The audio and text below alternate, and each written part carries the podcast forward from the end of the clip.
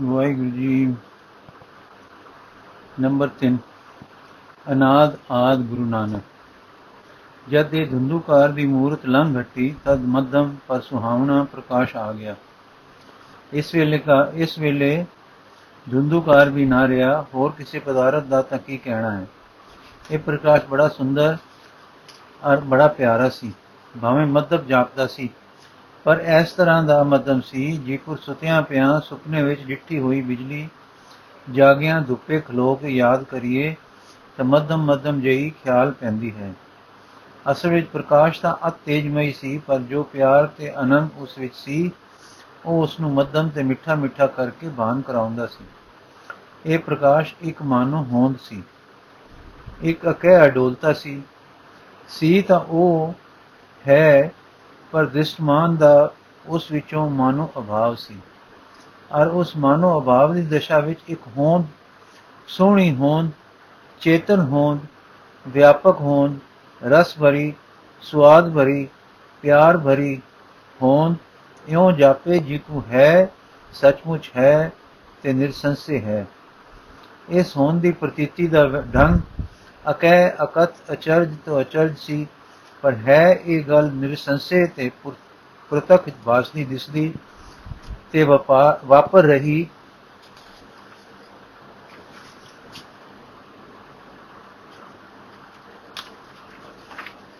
ਸੀ। ਇਸ ਲਈ ਪਤਾ ਨਹੀਂ ਰਿਹਾ ਕਿ ਕੀ ਸੀ।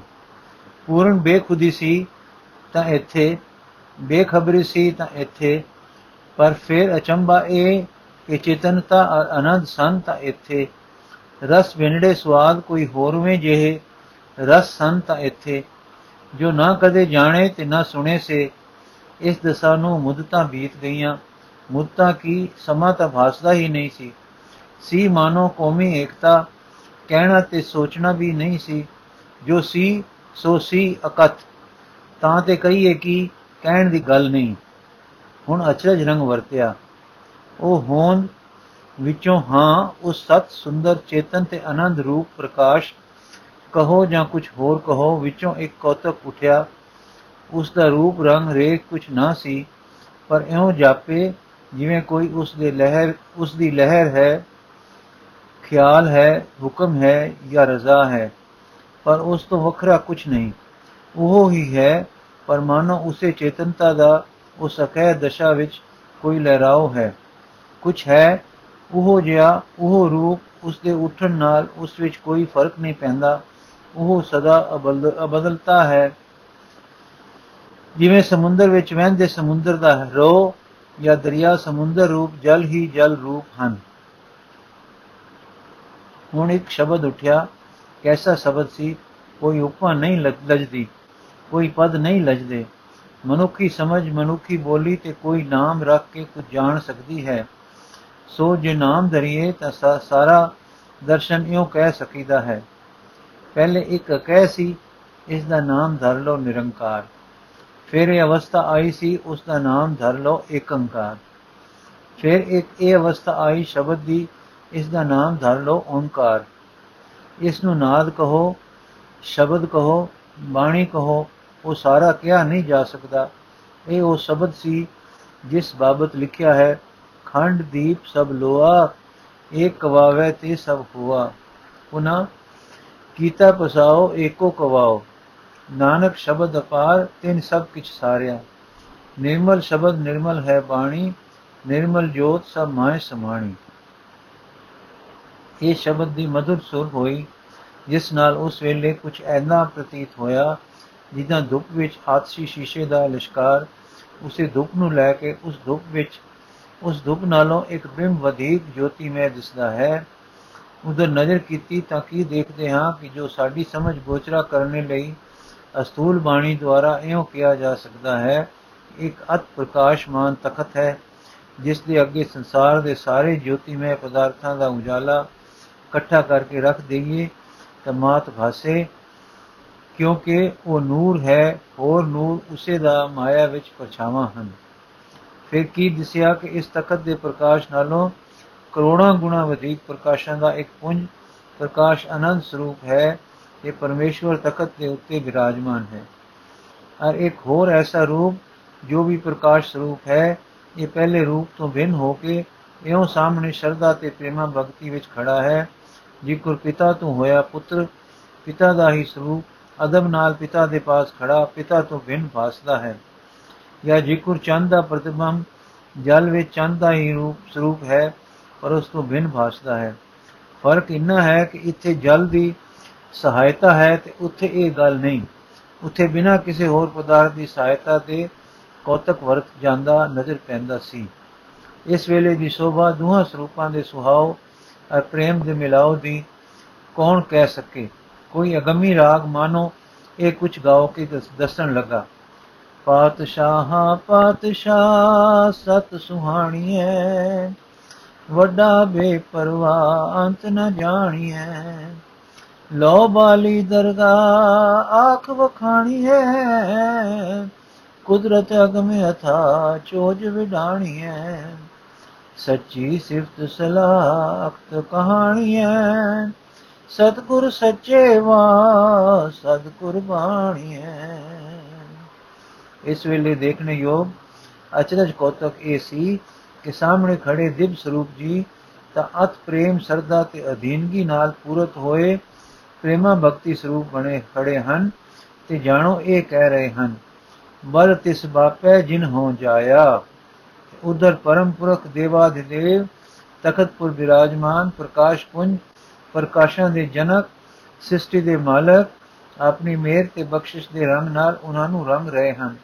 ਸੱਚੀ ਸਿਫਤ ਸਲਾਹ ਕਪੜਾ ਪਾਇਆ। ਉਹਨਾਂ ਲਾਦ ਖਜ਼ਾਨਾ ਗੁਰੂ ਨਾਨਕ ਕੋ ਦਿਆ। ਏ ਮਨ ਹਰ ਰੰਗ ਰੰਗੇ। ਇਸ ਬਖਸ਼ੀਸ਼ ਨੂੰ ਪਾ ਕੇ ਸ੍ਰੀ ਭਗਤੀ ਦੇ ਪੁੰਜ ਮਹਾ ਸਰੂਪ ਜੀ ਆਪਣੀ ਭਗਤੀ ਦੇ ਰੰਗ ਵਿੱਚ ਡੁੱਲ ਡੁੱਲ ਪੈ ਰਹੇ ਸ਼ੁਕਰ ਦਾ ਸਰੂਪ ਹੋ ਗਏ, ਜਿਸ ਦਾ ਅਨੁਵਾਦ ਮਨੁੱਖੀ ਬੋਲੀ ਵਿੱਚ ਇਹ ਹੋ ਸਕਦਾ ਹੈ। ਜਾਂ ਹੋ ਤੇਰਾ ਤਾਂ ਸਭ ਕੁਝ ਮੇਰਾ ਹੋ ਨਹੀਂ ਤੂੰ ਹੋਵੇ। ਆਪੇ ਸਕਤਾ, ਆਪੇ ਸੁਰਤਾ, ਸ਼ਕਤੀ ਜਗਤ ਪਰੋਵੇ। ਆਪੇ ਭੇਜੇ, ਆਪੇ ਸਦੈ। ਰਚਨਾ, ਰਚ ਰਚ ਵੇਖੈ।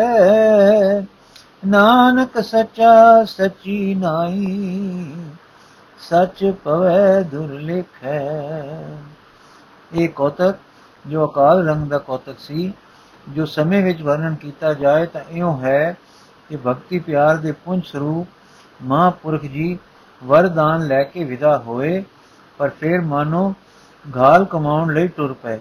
ਆਪ ਤਾਂ ਕਿਤੇ ਮਾਨੋ ਦੂਰ ਚਲੇ ਗਏ, ਨਜ਼ਰੋਂ ਓਲੇ ਹੋ ਗਏ। ਇਧਰ ਨਜ਼ਰ ਅੱਗੇ ਹੋਰ ਕੋਤਕ ਦਿਖਾਈ ਦੇਣ ਲੱਗ ਪਿਆ, ਜੋ ਚੱਕਰ ਮਾਨੋ ਸਾਡੀ ਸਮਝ ਮੁਜਬ ਉਲਟਾ ਚੱਲ ਰਿਹਾ ਸੀ। ਜੋ ਸਾਨੂੰ ਸਮੇਂ ਦੇ ਪਿਛਲੇ ਪਾਸੇ ਅਸਮੇਂ ਤੇ ਅਸੀਮਾ ਵਿੱਚ ਲੈ ਗਿਆ ਸੀ, ਉਹ ਮਾਨੋ ਮੁੜ ਪਿਆ ਹੈ। ਅਸੀਂ ਫੇਰ ਮੋੜਵਾਂ ਦਰਸ਼ਨ ਦੇਖਣ ਲੱਗੇ ਕਿ ਮਾਨੋ ਹੁਣ ਸਾਰੀ ਰਚਨਾ ਦਾ ਕੋਤਕ ਹੋਣ ਲੱਗਾ ਹੈ। ਫਿਰ ਮਾਨੋ, ਸੁਨ ਆਈ, ਸੁਨ ਤੋਂ ਲੰਘ ਕੇ ਅਸੀਂ ਕਿਸੇ ਅਟਲ ਹੋਂਦ ਪ੍ਰਕਾਸ਼ ਸਰੂਪ, ਆਨੰਦ ਹੀ ਆਨੰਦ ਸਰੂਪ ਵਿੱਚ ਗਏ ਸਾਂ। ਹੁਣ ਉਸ ਦੇ ਹੁਕਮ ਤੋਂ ਹੋਈ, ਉਹ ਅਕੇ ਅਵਸਥਾ ਤਾਂ ਗੁਜ਼ਰ ਚੁੱਕੀ, ਸ਼ਬਦ ਉਤਪਤ ਹੁੰਦੇ ਹੀ ਹੋਰ ਕੋਤਕ ਹੋ ਗਿਆ ਸੀ। ਪਰ ਹੁਣ ਕੀ ਦਿਸਿਆ ਕਿ ਸੁਨ ਦੀ ਦਸ਼ਾ ਫੈਲ ਰਹੀ ਹੈ?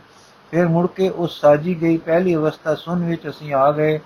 ਉਸ ਸੁਨ ਵਿੱਚ ਜਿਸ ਨੂੰ ਸੁਨ ਅਸੁਨ ਕਰਤਾਰ ਨੇ ਰਚਿਆ ਸੀ। ਸੁਨ ਕਲਾ ਅਪਰੰਪਰ ਧਾਰੀ, ਆਪ ਨਿਰਾਲਮ ਅਪਰਪਾਰੀ ਆਪੇ ਕੁਦਰਤ ਕਰ ਕਰ ਦੇਖੈ, ਸੁਨੋ ਸੁਨੋ ਪਾਏਗਾ ਕੌਣ ਪਾਣੀ ਸੁਨੈ ਤੇ ਸਾਜੈ? ਸਿਸ਼ਟ ਉਪਾਏ ਕਾਇਆ ਗਣ ਰਾਜੈ। ਅਬਨ ਪਾਣੀ ਜਿਉ ਜੋਤ ਤੁਮਾਰੀ, ਸੁਨੇ ਕਲਾ ਰਹਾਇਦਾ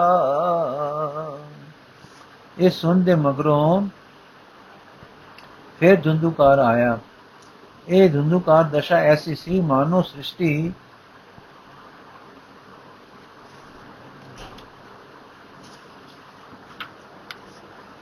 ਜੋ ਕਰਤਾਰ ਨੇ ਰਚਨੀ ਹੈ, ਸੁਖਮ ਰੂਪ ਵਿੱਚ ਛਾਇਆਵਤ ਆਪਣੇ ਤੋਂ ਭਿੰਨ ਕਰ ਦਿਖਾਈ ਹੈ।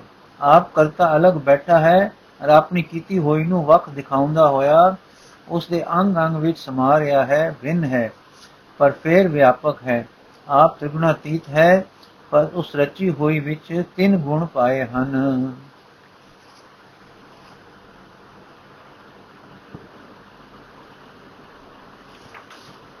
ਨੰਬਰ 4 ਜਗਤ ਉਤਪਤੀ। ਹੁਣ ਕੀ ਵੇਖਦੇ ਹਾਂ ਕਿ ਧੁੰਦੂਕਾਰ ਸ਼ਕਲ ਵਟਾਉਂਦਾ ਵਟਾਉਂਦਾ ਅਤ ਗਰਮ ਪ੍ਰਕਾਸ਼ਿਤ ਰੂਪ ਵਿੱਚ ਪਰਤ ਗਿਆ। ਇਸ ਦੀ ਸਥੂਲਤਾ ਵਾਯੂ ਸਮਾਨ ਹੋ ਗਈ। ਗਰਮ ਅਰ ਲਾਲ ਜਿਹੀ ਵਾਯੂ ਸੂਰਜ ਦੀਆਂ ਕਿਰਨਾਂ ਨਾਲ ਪ੍ਰਕਾਸ਼ਿਤ ਉਹੀੜ ਵਾਂਗ ਸਾਰੇ ਦਿਸਣ ਲੱਗੀ। ਸਹਿਜੇ ਸਹਿਜੇ ਗਰਮੀ ਘਟਣ ਲੱਗੀ ਅਰ ਪੰਗਰੇ ਹੋਏ ਸੋਨੇ ਵਾਂਗ ਵਿੱਚ ਵਿੱਚ ਪਿੰਡਾਕਾਰ ਦਿਸਣ ਲੱਗੇ। ਇਹਨਾਂ ਵਿੱਚ 100 ਜਾਂ ਇਸ ਤੋਂ ਵਧੇਕ ਤਰ੍ਹਾਂ ਦੇ ਅੱਡ-ਅੱਡ ਰੰਗ ਭਾਸਣ ਲੱਗੇ। ਕੋਈ ਤਾਂ ਇਕਲੇ ਨਿਗਰ ਹੋ ਗਏ, ਕੋਈ ਰਲ ਮਿਲ ਕੇ ਨਿਗਰ ਹੋ ਗਏ, ਕੋਈ ਵਾਯੂ ਰੂਪ ਹੀ ਰਹਿ ਗਏ, ਕੋਈ ਦਰਵੇ ਰੂਪ ਰਹਿ ਗਏ, ਗਲ ਕੀ ਅਚਰਜ ਪ੍ਰਕਾਰ ਦੀ ਹਿਚਲ ਪਿਚਲ ਹੋ ਗਈ। ਕੁਝ ਚਿਰ ਮਗਰੋਂ ਸਥੂਲਤਾ ਹੋਰ ਵਧੀ ਔਰ ਕੋਈ ਨਿਗਰ, ਪਰ ਅਤ ਗਰਮ ਪਿੰਡ ਬੜੇ ਬੜੇ ਵਿਸਥਾਰ ਵਾਲੇ ਬਣ ਬਣ ਗਏ। ਇਸ ਵੇਲੇ ਤਿੰਨ ਤਰ੍ਹਾਂ ਦੇ ਪਦਾਰਥ ਦਿਸਦੇ ਸਨ, ਨਿਗਰ ਦਰਵੇ ਔਰ ਵਾਯੂ ਰੂਪ। ਪਰ ਗਰਮੀ ਆ ਤੀਖਣ ਸੀ। ਹੁਣ ਪੈਰੋ ਪੈਰ ਠੰਡ ਵਧਣ ਲੱਗੀ। ਬਹੁਤ ਸਾਰੇ ਪਿੰਡਾਕਾਰ ਗੋਲੇ ਤੇ ਠੰਡੇ ਹੋ ਗਏ। ਕਈ ਟੁੱਟ ਕੇ ਦੋ ਦੋ ਹੋ ਕੇ ਠਰ ਗਏ। ਕਿਸੇ ਠਰੇ ਹੋਏ ਉੱਤੇ ਪਾਣੀ ਰੂਪ ਧਾਰ ਕੇ ਭਰ ਗਿਆ ਤੇ ਵਾਯੂ ਹਵਾ ਬਣ ਕੇ ਦੁਆਲੇ ਲਿਪਟ ਗਈ। ਅਨੇਕਾਂ ਅਨੇਕ ਪਿੰਡਾਕਾਰ ਲੋਕ ਬਣ ਗਏ। ਜਿਸ ਪ੍ਰਕਾਰ ਦੀ ਸਾਡੀ ਧਰਤੀ ਹੈ, ਜੋ ਗ੍ਰਹਿ ਕਰਕੇ ਸਦੀਂਦੇ ਹਨ, ਇਹੋ ਜਿਹੇ ਗ੍ਰਹਿਾਂ ਦੇ ਦੁਆਲੇ ਛੋਟੇ ਛੋਟੇ ਹੋਰ ਗੋਲੇ ਬਣੇ ਜਿਕਰ ਦਾ ਸਾਡਾ ਚੰਦ ਹੈ, ਜਿਨ੍ਹਾਂ ਨੂੰ ਉਪਗ੍ਰਹਿ ਦੱਸ ਸਕਦੇ ਹਨ। ਗੱਲ ਇਹ ਸੀ ਕਿ ਪੰਜਾਂ ਪੰਜਾਂ ਦਸਾਂ ਦਸਾਂ ਜਾਂ ਵੱਧ ਘਟ ਗ੍ਰਹਿਾਂ ਦੇ ਵਿਚਕਾਰ ਇੱਕ ਇੱਕ ਪ੍ਰਕਾਸ਼ਮਈ ਪਿੰਡਾਕਾਰ ਗੋਲਾ ਉਹਨਾਂ ਦੇ ਰੂਪ ਨਾਲੋਂ ਕਈ ਲੱਖ ਗੁਣਾ ਵੱਡਾ ਆਪਣੇ ਅਗਨੀ ਰੂਪ ਵਿੱਚ ਹੀ ਪਿਆ ਦਿਸੇ। ਮਾਨੋ ਇਸ ਤੋਂ ਹੀ ਟੁੱਟ ਕੇ ਉਹ ਠੰਡੇ ਗੋਲੇ ਬਣੇ ਸਨ। ਇਸ ਦੀ ਰਚਨਾ ਭਾਵੇਂ ਧੁੰਦੂਕਾਰ ਤੋਂ ਹੋਈ ਹੋਈ ਸੀ ਕੁਝ ਐਸੇ ਖੇਲ ਵਿੱਚ ਖਿਡਾਇਆ ਗਿਆ ਕਿ ਇਹਨਾਂ ਦੀ ਗਰਮੀ ਅਰ ਤੇਜ ਬਹੁਤ ਵੱਡਾ ਕੀਤਾ ਗਿਆ। ਜਿਨ੍ਹਾਂ ਨੂੰ ਹੁਣ ਸੂਰਜ ਕਹਿੰਦੇ ਹਨ ਇਹਨਾਂ ਨੂੰ ਕੇਂਦਰ ਦੀ ਥਾਂ ਰੱਖ ਕੇ ਗ੍ਰਹਿਾਂ ਨੂੰ ਅੱਡੋ ਅੱਡ ਵਿਥਾਪੁਰ ਕਰਕੇ ਇਹਨਾਂ ਦੇ ਉਦਾਲੇ ਭਉਣ ਦੀ ਸ਼ਕਤੀ ਮਿਲੀ। ਸੂਰਜ ਬਹੁਤ ਵੱਡੇ ਹੋਣ ਕਰਕੇ ਬੜੀ ਭਾਰੀ ਆਕਰਸ਼ਣ ਸ਼ਕਤੀ ਵਾਲੇ ਹੋਣ ਤੇ ਗ੍ਰਹਿਾਂ ਨੂੰ ਆਪਣੀ ਵੱਲ ਖਿੱਚਣ ਲੱਗੇ ਗ੍ਰਹਿ ਭਾਰੇ ਹੋਣੇ ਤੋਂ, ਹੋਣੇ ਤੇ ਡਿੱਗਣ ਨੂੰ ਪੈਣ ਲੱਗੇ। ਇਸ ਖਿੱਚਮ ਖਿੱਚੀ ਵਿੱਚ ਗ੍ਰਹਿ ਆਪਣੇ ਉਦਾਲੇ ਵੀ ਅਰ ਸੂਰਜਾਂ ਦੇ ਉਦਾਲੇ ਵੀ ਹੋਣ ਲੱਗੇ।